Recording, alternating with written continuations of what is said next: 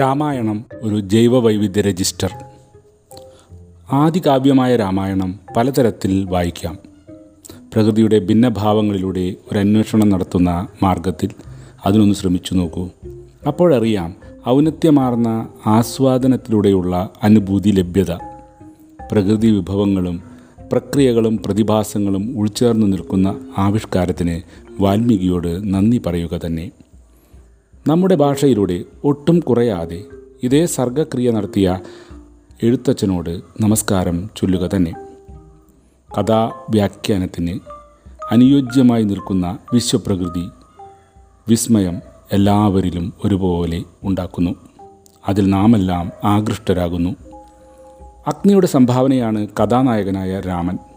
അതിന് നിമിത്തമാകുന്നതോ മഴയുടെ തോഴനായ ഋഷ്യശൃംഗൻ്റെ യാഗവും. രാമൻ്റെ ജീവിതയാത്ര അവസാനിക്കുന്നത് സരയൂ നദിയിലെ ജലസമാധിയിലൂടെയാണല്ലോ. അഗ്നിയെ അണയ്ക്കുന്ന ജലശക്തി ഇവിടെ സമവാക്യമാകുന്നു. പ്രകൃതിയുടെ നിയമമതാകുന്നു. ഭൂമിപുത്രിയാണ് സീത. പേരു തന്നെ വയൽപ്പാളിയെന്നും സന്നിഗ്ധ ഘട്ടത്തിൽ സീതയെ അമ്മ തന്നെ തിരിച്ചെടുക്കുന്നു. മണ്ണിൽ നിന്നും മണ്ണിലേക്കെത്തുന്നു. പ്രകൃതി തന്നെ പരിഹാരമേകുന്നു. എത്രയോ പർവ്വതങ്ങൾ കഥാഗതിയെ നിശ്ചയിക്കുന്നു.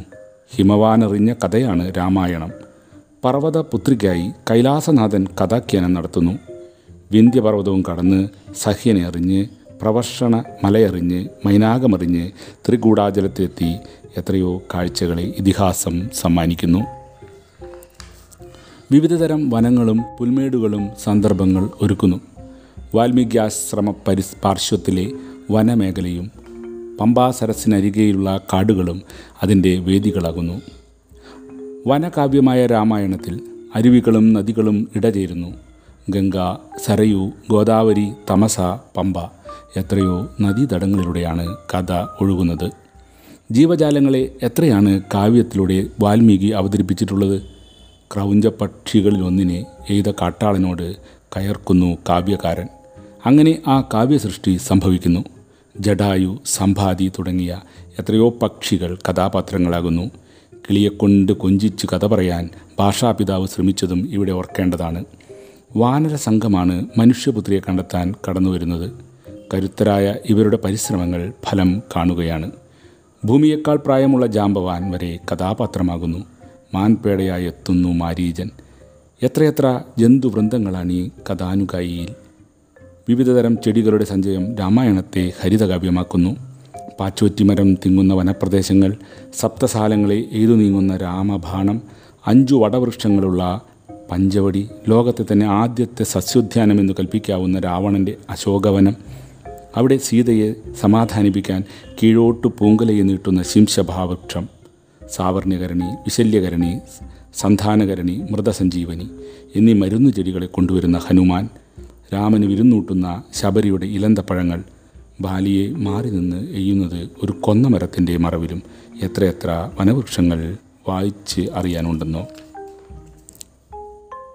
മറികടക്കേണ്ടുന്ന മഹാസമുദ്രത്തെ കണ്ട് അസ്ത്രമെയ്യുന്ന രാമൻ, സമുദ്രലംഘനത്തിന് മുതിരുന്ന ഹനുമാൻ കാണുന്ന കാഴ്ചകൾ, വൈതരണികൾ, സേതുബന്ധനത്തിലൂടെ കടൽ മറികടക്കുന്ന രാമസംഘം.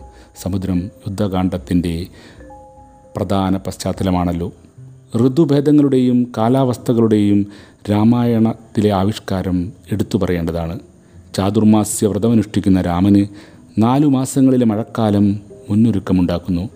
അമാവാസി തോറും നടത്തുന്ന വിശ്വാമിത്രൻ്റെ യാഗരക്ഷ, അഹല്യയെ പ്രാപിക്കാനെത്തുന്ന ഇന്ദ്രൻ, എത്രയെത്ര പ്രകൃതിഭാവങ്ങൾ ഇവിടെ കഥാചർച്ചയിൽ വരുന്നു. രാമായണ വായനയ്ക്ക് കർക്കിടകത്തിന് തിരഞ്ഞെടുക്കുന്ന കേരളീയരും കാലത്തിൻ്റെ അനുകൂലത്തെ സ്വീകരിക്കുകയാണ്. രാമായണം വായിച്ചറിഞ്ഞാൽ പ്രകൃതി വായനയുടെ സാഫല്യം സംഭവിക്കുകയാണ്. വലുതും ചെറുതുമായ ജീവികളുടെ സമ്മേളനമാണ്, വിഭവങ്ങളുടെ ഉപയോഗപ്പെടുത്തലുകളാണ് ഇവിടെ കാണാൻ കഴിയുന്നത്. രാമായണം നൽകുന്ന നാനാത്വത്തിൻ്റെ ഹരിത ചിത്രങ്ങളുടെ നഷ്ടങ്ങൾ നാം ഇന്നറിയുന്നു. അത് ശരിക്കും നാം തിരിച്ചറിയുന്നുണ്ടോ? അന്ധമായി വേട്ടയ്ക്കൊരുങ്ങുന്നവരോട് രാമായണ കർത്താവ് മാനുഷാത ചൊല്ലുകയാണെന്ന് അറിയുന്നുണ്ടോ? വെള്ളത്തിനും വായുവിനും വരെ വില നൽകുമ്പോൾ ഇതെല്ലാം സ്രോതസ്സുകളുടെ ആധിക്യത്താൽ ഇവിടെ ഉണ്ടായിരുന്നു എന്നതും അറിയേണ്ടത് തന്നെ. കാലാനുസൃതം പരിഷ്കരിച്ച് രാമായണം ഇന്നും പ്രസക്തമാകുന്നത് അതിലെ പ്രകൃതിതലം ഇന്നും ഇവിടെ നിലനിൽക്കുന്നത് കൊണ്ടാണ്. ഒരുപക്ഷെ അത്തരമൊരവസ്ഥ ഇല്ലാതായാൽ രാമകഥയെ അത്ര വേഗത്തിൽ ഇപ്പോഴുള്ള തലമുറ കേൾക്കാനിരിക്കുമോ? അയഥാർത്ഥമായ ഒരു ലോകത്തെ ഉൾക്കൊള്ളാൻ അത്ര സ്വീകാര്യത ഉണ്ടാകുമോ? അതിനാൽ തന്നെ രാമായണം നൈസർഗികമായ പകർത്തിവെപ്പുകളുടെ സാക്ഷാത്കാരമാണ്. കാൽപ്പനിക ഭാവങ്ങൾ മാത്രമല്ല രാമായണത്തെ നിലനിർത്തിയത്, വസ്തുനിഷ്ഠതയുടെ സത്യാവസ്ഥകളുമാണ്. ഭാരതീയ പൈതൃകമെന്നാൽ ജീവിയവും അജീവിയവുമായ ഭക്ഷ്യബന്ധങ്ങളുടെ ഊർജപ്രവാഹങ്ങളുടെ ലയത്താളമാണ്. അതാണ് രാമായണത്തിൻ്റെ സാങ്കത്യം. പ്രകൃതി സംഗീതത്തിൻ്റെ അരങ്ങിലാണ് രാമകഥയുടെ അവതരണം. അതിലാണ് ശരിയായ ആസ്വാദനവും അടങ്ങിയിരിക്കുന്നത്.